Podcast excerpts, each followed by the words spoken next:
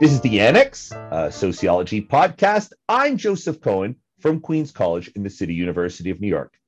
Today, we're going to discuss Eric Fromm and global public sociology with McMaster University's Neil McLaughlin. We're going to talk about classical soc, mining it for insights into today, and the role of public sociology in our discipline. All coming up next. Our discussion was recorded on December 13th, 2021. We are here with Neil McLaughlin of McMaster University in Hamilton, Ontario, Canada. Neil is an expert on Eric Fromm.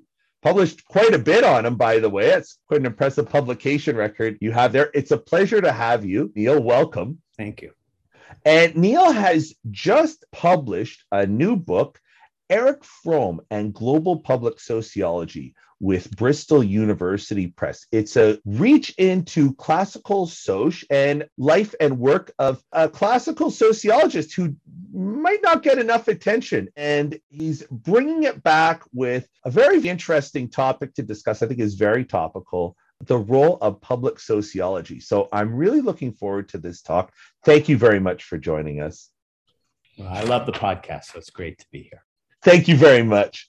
So, for those of us, including me, who are not particularly strong in classical theory and the history of the discipline, let's start off. Who was Erich Fromm and, and the Frankfurt School? What, what are they about? Well, Erich Fromm was a radical psychoanalyst who trained with Alfred Weber. And the Frankfurt School was essentially a Marxist think tank funded by a German grain merchant who gave money to his son early inheritance. Uh-huh. And he founded a kind of a think tank to try and develop a revised Marxist theory. So they weren't in the Communist Party, they weren't in the Social Democratic Party, and they weren't aligned with formal disciplines. So it was an attempt to sort of have an interdisciplinary group of people who would try and figure out why Marxism didn't really work. Why in the 1930s did you get a Great Depression? And people were moving to the right, not to the left. And so the Frankfurt School were drawing on theory and culture and sociological analysis to try and figure out what was wrong and look at psychology and culture. And that's essentially what they were. And Fromm was brought in to the Institute to do a study on the social psychology of why people voted for the Nazis. That was his job. And he did a study on that. You know, okay, first I love that out of the bat because what I'm understanding is that the Frankfurt School, it was kind of like driven by a like a Koch or Soros situation of its day. Is that it? Yeah, exactly. Yeah. Yeah, kind of a mini mini Soros, mini, and I'm studying Soros now, so I've had this interest in kind of sort of Engels and you know yeah. uh, another version of Engels. Yes, exactly. That that's kind of what it was. The money was allowing them to not be professional philosophers or party hacks. Yeah. able to sort of develop a new theory. And this study, called the Working Class in Weimar Germany, that Fromm did under the supervision of Horkheimer, was essentially these long survey questions that were interpretive, they were qualitative, and he tried to interpret the sort of the psychology behind people's responses. And it, that laid the foundation for the Adorno authoritarian personality study. So it was essentially the first draft of Adorno's project. You know, it's also like when you learn about classical sociology, you almost imagine these guys as like once removed from people in togas, just describing pure philosophy in their pure intellectual world. And what I love about that story is it goes to show that the business back then is a lot like the business today. I guess they were running their Brookings Institution or their Pew Research yeah. Center. Absolutely. That's great. Yeah.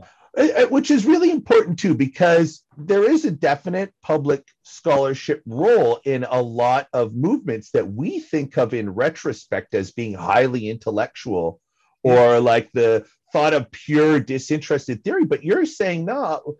The Frankfurt School, what you know, the classical sociologists in their day, they were very much like the public sociologists of today, engaged in politics, running centers, and all of that. Absolutely, absolutely. And Fromm was a central figure in this early critical theory. The book is partly uh, rewriting that history, reminding us. So if you ask grad students, they'll say Horkheimer, Adorno, Marcuse, maybe later on Habermas. But Fromm was central to that group in the early years. Uh, and he basically got purged. That nobody does purges like Marxists or critics. Yeah. yeah. Well, first, what did he say? What was what was Fromm's deal? What was he talking about? And well, let's talk about what he said and then why did he get purged? Okay, so the study that he did, the working class in Weimar uh, study, essentially he was asking questions that were attempting to go beyond the explicit things that people said. So a lot of socialists at the time would say that they were for peace, but when he would ask them who are their heroes, they often gave examples of military leaders and kind of militaristic things. And a lot of the socialist leaders at the time or socialist activists, they would say that they believed in women's rights or they believed in children's rights, but they actually gave very authoritarian answers about the situation for women or children. So he attempted to show, he showed it to some extent, that there was a contradiction between the explicit thing that people were saying and some authoritarian attitudes that would lead them either to support Hitler or to not resist, to kind of go along. So that was sort of the core of the study. The study was part of the prehistory of sociology. It was too long a survey. They lost half of the surveys when they had to flee the Nazis. You can yeah. see some of his political bias in his interpretations. This is not the kind of study that you want we want our graduate students to do today. But it, historically, it was very important. And he fought with the Frankfurt School. He helped them get out of Germany. He understood what was happening with the Nazis earlier than many of the others in the Frankfurt School. He helped them get to Geneva because they had this money. The Nazis would just take the money. And the Frankfurt School ended up at Columbia University because Robert Lynd wanted Eric Fromm as part of his empirical sociology because of this study on the working class in Weimar. So he, they went to Morningside Heights at Columbia. And what happened was Horkheimer didn't like the study. There's a whole funny other story that Paul Lazarsfeld was Fromm's research assistant on this study. Oh, nice. Paul Lazarsfeld was kind of unknown and he was helping out Fromm. But Horkheimer didn't, they lost some of the surveys. Fromm was arguing that there was a left wing authoritarianism, which they didn't want to say that. But there was also sort of a practical element to it. Fromm was tenured in this institute uh, Horkheimer had drifted away from Fromm and he wanted to replace Fromm with Adorno. So he kicked them out of the institute. They'd lost some money on a real estate deal, so the money was going down. They were using, to be fair, they were using on some of the money to get people out of Nazi Germany, and, and they helped oh, Fromm, oh, right. Fromm's relatives and other intellectuals who would be going to get murdered. And then there's a kind of a sectarian I mean, if, if nobody does sectarianism like Marxists, the, the close second is Freudians. so basically, Horkheimer and Adorno believed that Frankfurt School critical theory should be built around orthodox Freudian theory. And Fromm was critical of libido theory. So uh, yeah. disagreed about that. So it was a kind of combination of personalities, politics, money, and some ideological issues. So he left the Institute and then published in 1939 Escape from Freedom in 1941. And that book made him famous. And from there, he never looked back with the Frankfurt School. They wrote him out of their history because that wasn't a convenient history, and they went their separate ways. And it was Escape from Freedom is this classic work of public sociology. It was a best-selling book that combined Marx, Freud, Nietzsche, and the training in Weberian sociology they got from Alfred Weber. And it's a, a very powerful analysis of the social psychology of Nazism. And he argued that the anxiety of the modern world and the freedom that the modern world gave us was also something that could lead to an escape from freedom, which was various forms of authoritarianism. And Nazism was one version of it. And he made a warning that this could happen here in the United States as well. This was not a German phenomena only, it was also a modern phenomena. And that's one of the reasons why I think this Escape from Freedom book is having a bit of a mini revival. People are looking back to, to Fromm because there's some some, there's something uh, value in that in that perspective. No, a, I want to get to current applications, but just to understand him in his context. So he sounds like he was an empiricist. We often think of these classical guys as highly theoretical, but was Fromm a strong empiricist then? He was working in survey research and things like that, or well, he believed in empirical research. Absolutely. And part of the reason why he disagreed with Marcuse and Adorno is that he believed that psychoanalysis was an empirical enterprise. So his analysis of psychology was based on what he learned from his clients. And he didn't treat Freud as a philosopher. He believed that, that you needed to uh, listen to the emotion and trace the life histories of people using some kind of theory. And that, and so that was key. Uh, absolutely, he believed in empirical research. He followed up uh, later on, he wrote a book called Social Character in a Mexican Village, which is an underrated community study of a Mexican village. He wrote in the 60s and was published in 1970. So, absolutely, he, he defended, believed in, and supported empirical sociology and empirical research. He himself didn't want to be an academic, was not really involved enough in the profession as he should have been, and sort of drifted away over years. And the, the fame that he got from these best selling books made that kind of unnecessary. He's by far the most empirical of the Frankfurt School scholars, by far. Now, you're there are a lot of treatments of Fromm out there, and you engage specifically his work as a public sociologist what he did back then and what we can learn from Fromm's career in public sociology or his contributions. First, when you decided to take on the public sociology of Fromm, what were you engaging? What was the impetus for this specific angle? Like, was it a concern that you saw out there or a formative experience? What got you started on Fromm, the public scholar? Okay, so I grew up in uh, in Montreal, and I got a soccer scholarship in the United States. And I, I failed as a professional soccer player at Cleveland State University. I was only interested in soccer. And Eric Fromm made me an intellectual. So I was recruited into the world of ideas by Escape from Freedom. And then I became a socialist activist. So I spent a decade in the Democratic Socialists of America in the United States. And then I went to PhD at CUNY, the City University of New York.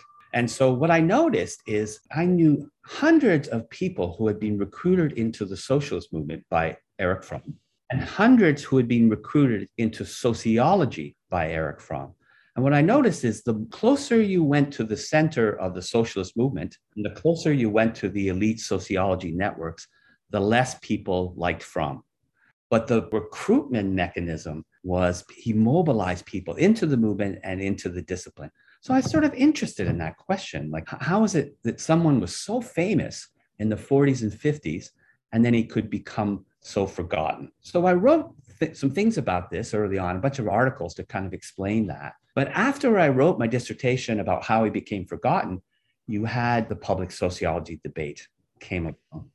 And so we were in the discipline, we were dealing with the same issues that Russell Jacoby raised where have all the public intellectuals gone?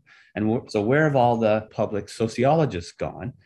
And it was obvious to me that when you look at the, the people that the Burawoy talks about as the great public sociologists, Du Bois, C. Wright Mills, David Riesman, a whole range of other people, Fromm was up there in terms of public influence. He sold massive amounts of books.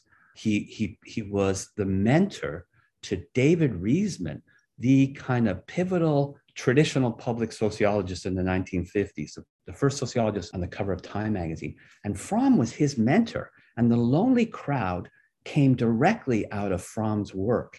The early alienation research and even Arlie Hochschild's work uh, comes out of an engagement with the kinds of things that Fromm did in the 50s. And almost n- nobody knew about this.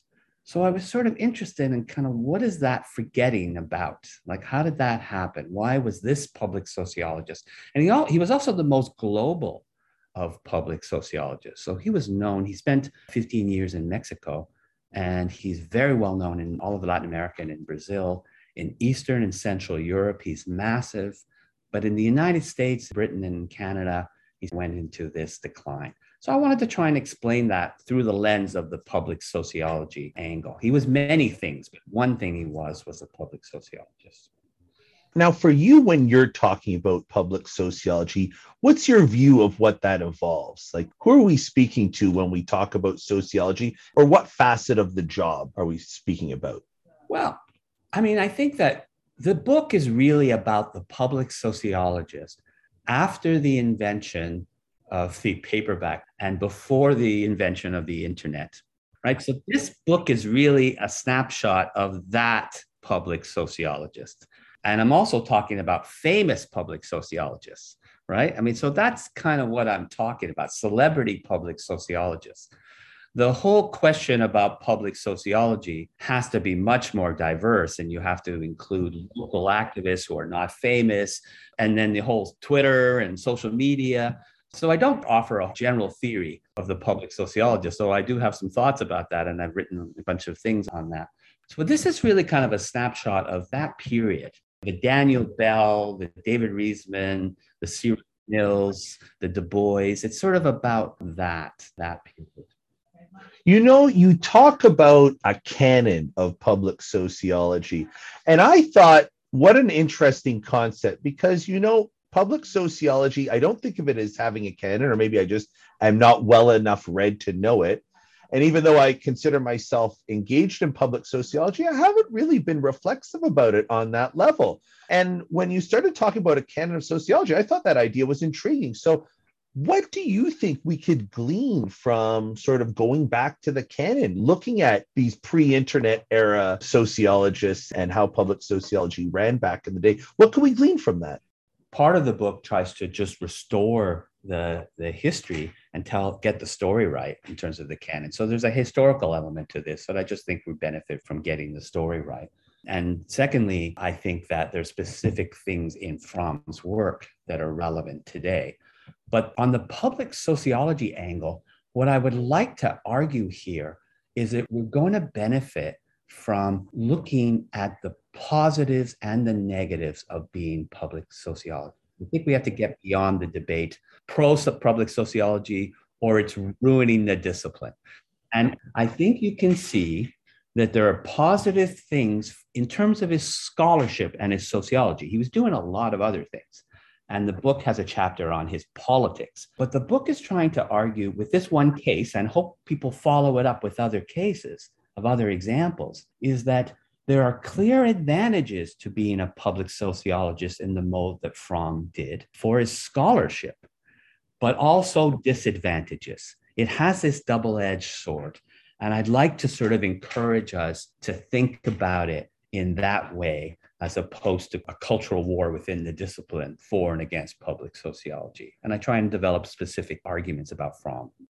That's cool. What are the pluses for an aspiring public sociology? What's to imitate about Fromm and what's to avoid, in your opinion? I think that now it's very different in his period of time before the social media and Twitter. But in his case, I think that because he was dealing with big issues, and I'm a big fan of Lou Coser, and there's a whole section of discussion from new Lou Coser, and there's a whole section in the book about Coser's relationship to, to Fromm.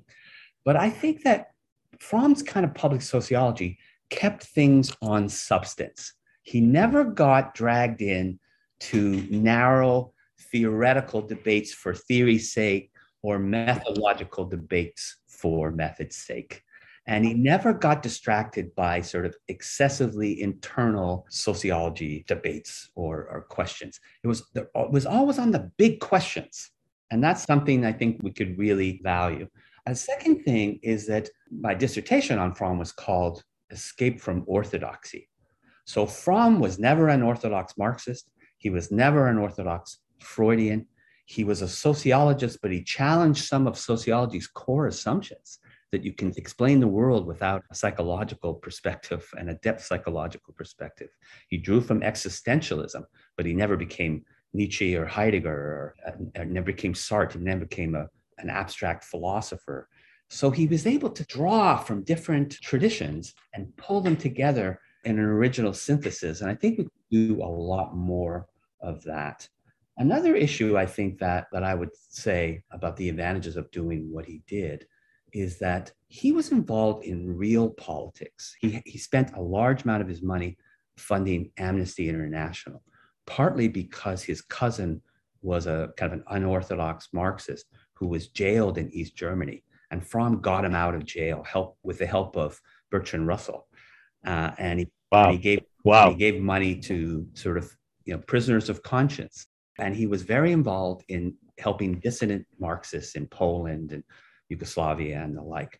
So he never believed, as some academic Marxists do, that Marxism is a theoretical system only. he mm-hmm. understood the authoritarian elements within Soviet communism and Chinese communism. And he always connected to people on the ground who were both opposing capitalism and imperialism, but also Soviet and communist versions of authoritarianism. And I think that that was a that came out of his activism, not out of his reading of Marx. Now the disadvantage is I think he became increasingly divorced from scholarship. And so as he be, and especially as he became more famous, his work became increasingly self-referential and not checking it with the scholarship. So that's the other lesson, you know, as you become a public sociologist, keep your eye on the scholarship keep your eye on, on people who know something about these topics. Uh, it's a danger. And he fell into some of that. But what I'm gathering is that all the classic guys were not entirely divorced from like the politics of the day. We sometimes think of the image of a pure sociologist who just is indifferent to the current political issues that people are arguing over. But you're giving me a, a picture of somebody who was deeply engaged with pop arguments. Am I, am I wrong in this? Oh, absolutely. Chap- there's a chapter in the book about from 1955 to around 1968. He threw himself intensely into political work. So mm. he was an activist in the American Socialist Party. The organization SANE, which was an anti nuclear weapons organization, was founded after the name of a book that Fromm wrote, the SANE Society. He gave money, he was active in it. He was involved in Democratic Party primaries for Eugene McCarthy. He was very involved in anti Vietnam War protests. He was hmm. deeply engaged in the world and in, po- in the political world. Some of his activism, though, is sort of another sub theme of the book. I, I respect and admire what he did, but some of it came through his celebrity status. And some of his activism was damaged, I think, by his distance from uh, from activism on the ground. He was sort of a celebrity activist in a way, and there's a danger for, of that. You know, I think. He sort of turned into like a Jordan Peterson or something like that. Or well, I mean, I think that uh, it's quite different. So there's a whole question of Jordan Peterson versus Eric Fromm. So I would put yeah. it the other way around. Jordan Peterson is another version of Eric Fromm, you know, right? And basically, and Noam Chomsky is another version of Eric Fromm. They were sort of, oh, they're very similar. All both of those thinkers are very similar. If you think about it sociologically, so personally, Eric Fromm, I think, is a much greater thinker and a more original hmm. thinker. And I'm far more sympathetic to the democratic socialist radical tradition and the, the new left tradition that Eric Fromm represented that I am to Peterson. But they're very similar in the sense, like sociologically, if you take out the content of their ideas and politics, because they both base their sociology or sociological thinking or psychology thinking on clinical evidence. They're both clinicians. They both were interested in authoritarianism and the social psychology of authoritarianism. They were both interested in religion and meaning. It was a key aspect. Fromm was anti Jungian, so there was a difference, but they were similar in that. And they both wrote self help books. So the Art of Loving sold 20, it sold 26 million copies, and it was essentially a critique of capitalism. It was it was an mm. argument for how capitalism makes love difficult. And if you look at the whole tradition, I mean, I would say that Fromm gave rise to the David Riesman type of traditional public sociologist. He was also the, the original template for like C. Wright Mills and kind of New Left public sociology. But he was also the template for Lillian Rubin and Pepper Schwartz and, and kind of even modern romance books that are self help sociology. He kind of did that before anyone else with a radical edge. It's a radical book. It still worth it has its flaws, its serious flaws around gender and sexuality. Sure. It's a it's a book of its time, but it's an anti-capitalist book. It mobilizes mm-hmm. people and it does what Peterson is doing for a whole generation of people now on the right, but Fromm was doing it on the left. And I think sociologists need to step up and respond and do better, engaging those audiences. We often Peterson, the, the take that people have on Peterson is they're like, ah, he's just a pop guy, divorced from the academy, it's not current, all of that stuff. And do I do I recall correctly? Like people were saying the same thing about absolutely, Fromm. And, and, absolutely and you feel that's not an effective type of uh, argument either. Well, I don't think it's effective. No, I mean, it, it is the same thing that happened to Peterson, it's happening now, happened to Fromm, the same kind of arguments. That's why I've been kind of following it for a while. Yeah. And I think we need a we need a sociological explanation of the Peterson phenomena. You, can't yeah. just say well, this is you know this is bad. I mean, we have to think about it and, and it has something to do with Peterson's combining the role of the political, the father figure, the therapist, the media entrepreneur, the spiritual leader, uh, and, and he's sort of combining these things and, and the academic. And Fromm did sort of the same thing. So the fame comes out of these different roles. And I think we need to be more empirical about the Peterson phenomena who are his followers? What explains the phenomena? I think we have to ask those questions and put aside our own personal reactions to Peterson. Try and mm. ask some sociological and political questions that will allow us to respond in a better way. It's very funny because, you know, Jordan Peterson is somebody who I have paid attention to. And he looks a lot like other digital content creators in a way I think one of his big innovations was he was watching what video game bloggers were doing and repackaged it for an intellectual product. You mentioned they're both kind of entrepreneurs. You can see them as entrepreneurs in a lot of ways. Well, I, I would say that's probably one of the differences with Fromm and Peterson. That Fromm, mm. I mean, Fromm had a business. He was a he was a clinician in some ways, and he and he was uh, he, he, made a fortune selling books. Mm-hmm. So it would be, I think, it's kind of a little bit unfair to trash people who make money because like we're all in that business to some extent, right? I mean, right. we're not being quite honest. I don't think. Oh no. Uh, but Fromm was anti-entrepreneurial and anti-capitalist. So okay, he, what he you know he probably he would never be on Facebook. He would never do a blog or a Twitter. So he was a little old-fashioned, right? Mm. So, so quite different. Fromm was not an innovator in those things. He took the the medians that existed and kind of played it out. Where Peterson is and is clearly an innovator. That's part of the appeal. And what you're doing on this podcast, I think, is part of a whole generation of young sociologists are doing, innovating with this.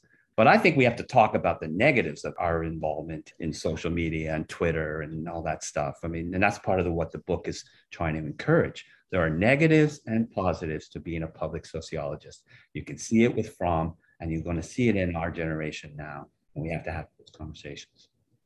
Well, let's move to that topic because that's an interesting topic. And I, I, want you to enumerate them. But before that, there's one in particular in your writing on Peterson that stuck with me. You wrote Peterson was like the sorcerer's apprentice, unable to use the new powers of his sudden fame without causing chaos. Uh, and you contrast this with Fromm's public scholarship. So I get the sense that you see Peterson and Fromm there's a fundamental difference between the two of them. And Peterson's was something uh, that you describe as generating chaos.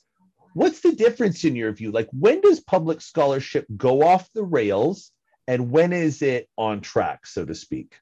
Well, I think in Fromm's case, the fame came from the work hmm.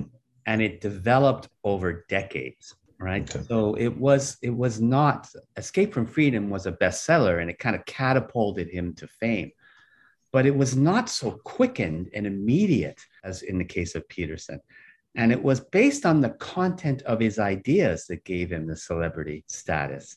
The mm. Peterson case was not the content of maps of meaning or his work. It was a political controversy, a set of provocative action that put him in the center of a whole range of things hmm. and almost ruined his life almost you know it sort of tore his life apart in, in many ways it was really the, the rise was very different am i picking up that the difference i'm gathering from you is you're saying Fromm rose to public renown on an ideational project that he himself developed. Yes. Whereas you are, is it that you are you see Jordan Peterson as sort of having ridden a wave to fame on a line of argumentation that was already out there that he sort of seized on and riffed on, but he didn't really inject a new discussion into the public sphere. Is that is that what you're saying, or it's part of what I'm saying? Uh, you know, the time frame for the fame is different, but I hmm. guess I'm, what I don't think it's useful for us to do is mm. confuse the popularity of Peterson with the political consequences of what he's doing and our assessment of how great an intellectual he is. So I think a lot of people who disagree with Peterson's political views and my political differences with Peterson are deep, principled, and uncompromising. Okay. but, but many people think that we can defeat his politics by convincing people that he's not a serious thinker or he's not a true public intellectual. This is our fantasies, you know. Yeah. People people are not attracted to him because he's a top intellectual. I think Fromm is a much greater intellectual than Peterson. But but that's not the point when we want to think about what are the resonances of Peterson. There are yeah. the reasons why people are attracted to his ideas we are not totally sure of, of why that is. I think we project a lot of our own viewpoints on that. We haven't studied empirically enough. Mm. And I think we have to listen and look a little more carefully. But the chaos was he got immediately famous. He was hanging around with a lot of very right wing people in the early year or two of that frame. He's moderated to the center right. I oppose the center right, not just the far right, but it's those distinctions are are important to recognize. I mean, he's not, yeah. he's not a fascist or a white nationalist. I mean, this is absurd, and it it destroys our credibility when we try and uh, make those arguments. I, you know, that I couldn't agree with you more on. I think to myself, I'm from I'm from a small mining town uh, in northern Ontario, Timmins, and, uh, you know, Jordan Peterson does speak directly to people in a way that they understand and they hear an argument. And when scholars come around and they say, you don't have to listen to him, we haven't sanctioned him as one of us, it falls on deaf ears because people are like, well, who the hell are you, college professors? I don't care. Give me a direct argument. And I think that's one thing that Jordan Peterson does well that we don't do well is speak directly to working class people and make direct appeals. 100 percent. I would I would say I would expand on that and say that the Peterson phenomena is exposing some of the contradictions in the modern research university. That a lot of students feel that professors are more interested in their research and their sabbatical and kind of the narrow issue as academics, and they're not really speaking to students directly kind of yeah. in a way that Fromm did. That's that was where Peterson yeah. and Fromm are similar. He spoke about how to live a decent life. The art of loving is about how to live a life. And mm. we that's kind of in contradiction between being an expert and doing the academic scholarship. I mean, these things are in contradiction. But we, yeah. we need to do a better job of doing that and connecting that. The, the, teaching role in the university is not just the research role. And that's the source of the Peterson phenomena. One of them, he's speaking to people, to young students, and to blue collar communities, both of those things in a much more direct way. And I would say it's even worse than just falling on deaf ears. If we marshal critiques of Peterson, and again, my political differences with him uncompromising and, and sharp. But it, lest there be any lest there be any doubt. But but you can't if you if you marshal arguments that are clearly not true are clearly exaggerated and clearly distorted, which is a lot of the attacks on Peterson. There are valid, important critiques, but where people are throwing too much mud around. And when you're throwing mud and people are listening to these and stopping him speak from campus, McMaster University, the students did that. I think it's totally ridiculous. I mean, half the all the half the students are watching the videos anyway. So you don't let them speak on campus. I mean, what is this? Public universities should be at the center of intellectual debate and discussion. And we should be having these discussions on the campus. And we have a, an intellectual responsibility to be fair and accurate uh, how we represent people that we disagree with, even when we strongly disagree. And I think we're not doing a good job on that. So that's the stakes for me. You know, it really resonates with me this idea that we're not speaking enough to students. And I guess that means we might not be investing enough in public scholarship. And you know what really drove that point home for me was what happened during COVID when all those enrollments dried up and everybody was worried that their department was going to go under and was I really secure? And I and that was when the rubber met the road. It's like the journal system wasn't responsible for your job, the NSF or Right. You know, the Canadian grants weren't going to save your job. You needed your department to stay alive, and your department stayed alive by enrollments. Yeah. And I think it really busted it down to brass tacks about who's actually sustaining us and how much we do have to appeal to people to stay relevant and stay alive. Yeah, um, absolutely. And we're talking about we're attacking these grifters from Peterson and whatever, you know. And yeah. I mean that's the sort of the line. But let's face it, you know, the university system has its contradictions that yeah. are being exposed, and everybody cared about enrollments, but people didn't used to talk about it in such cynical ways in meetings, yeah. and and so this is a problem. So I think we need to recommit ourselves to. And I'm from Canada, so I have a whole other uh, conversation about taxing private universities. I think in the U.S. it's your oh yeah.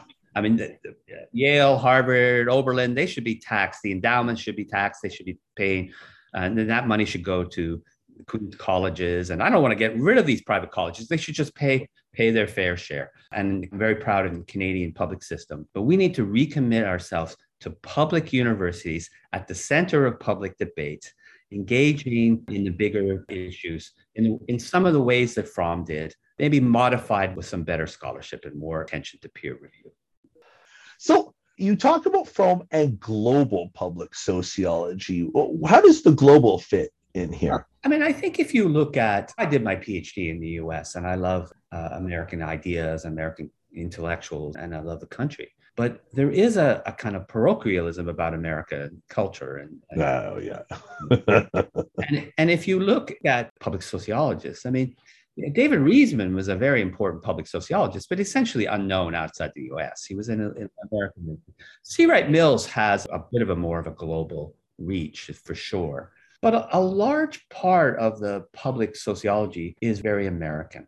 And Fromm learned Spanish and he was partly influenced Paulo Freire and his uh, critical pedagogy because he, he knew Freire from uh, Mexico because Fromm lived in Mexico. And so people who were fleeing dictatorships in Brazil and the like, the Mexican government would take them in. So he knew Freire. And the banking model in Freire came from an engagement with Fromm.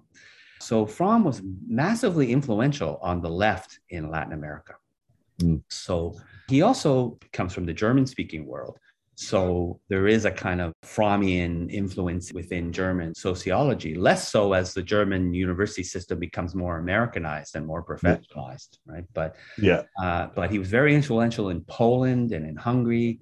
Uh, so former Yugoslavia, he was very involved with Marxist humanists in former Yugoslavia. He he edited a book called Marxist Humanism, which was a global uh, book about socialism. So he was an internationalist and he believed in a global vision for both socialism of a democratic socialist, an anti-Stalinist, anti-Leninist, but radical vision. And his view of the world was far less parochial than a lot of American public sociology. And I think that's something that we should take on and, and think seriously about.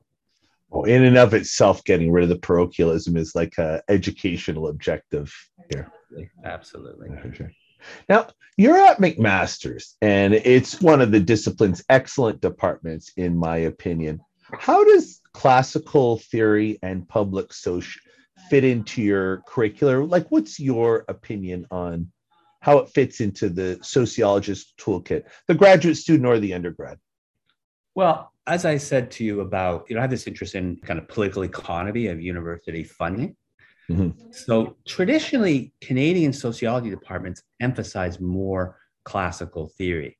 So, I mean, I got hired at McMaster because they were hiring a theorist. It's like 25 years ago, which is increasingly less common in American sociology. They hire yeah. somebody who does cultural sociology and they teach theory, right? So we held on to that theory hirings and theory uh, perspective, I think, a bit longer. But because our universities are public, it's a much more of a flat system. So the tuition is far less, and mm. the endowments are far less. The universities are quite similar. So you're much more dependent on tuition and government money than elite privates, right? That's right. sort of the, I think that the endowments in the elite privates, it has an anti-egalitarian consequence, but it also allows the money allows you to a space to do theory. So I think the theory teaching in our discipline is in a bit of a trouble because we're forced by enrollments to accommodate this. So we do a decent job. I mean, it is a good department. It's a terrific department.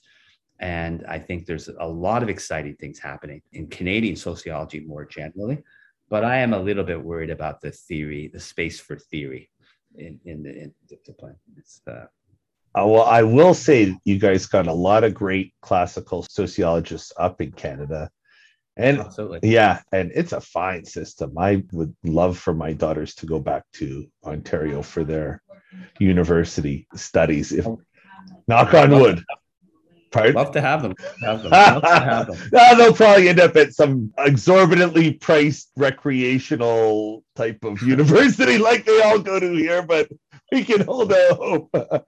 Anyhow, it was a real pleasure to meet you today. Neil McLaughlin from McMaster University, author of Eric Fromm and Global Public Sociology. Thank you very much for meeting with us today.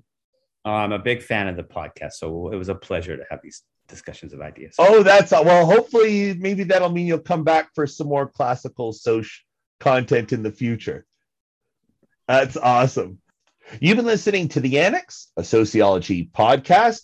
Special thank you to Neil McLaughlin from McMaster University. His book is Eric Fromm and Global Public Sociology by Bristol University Press. We're on the web, theannexpodcast.com, on Twitter at Sociannex, and on Facebook, the Annex Sociology Podcast.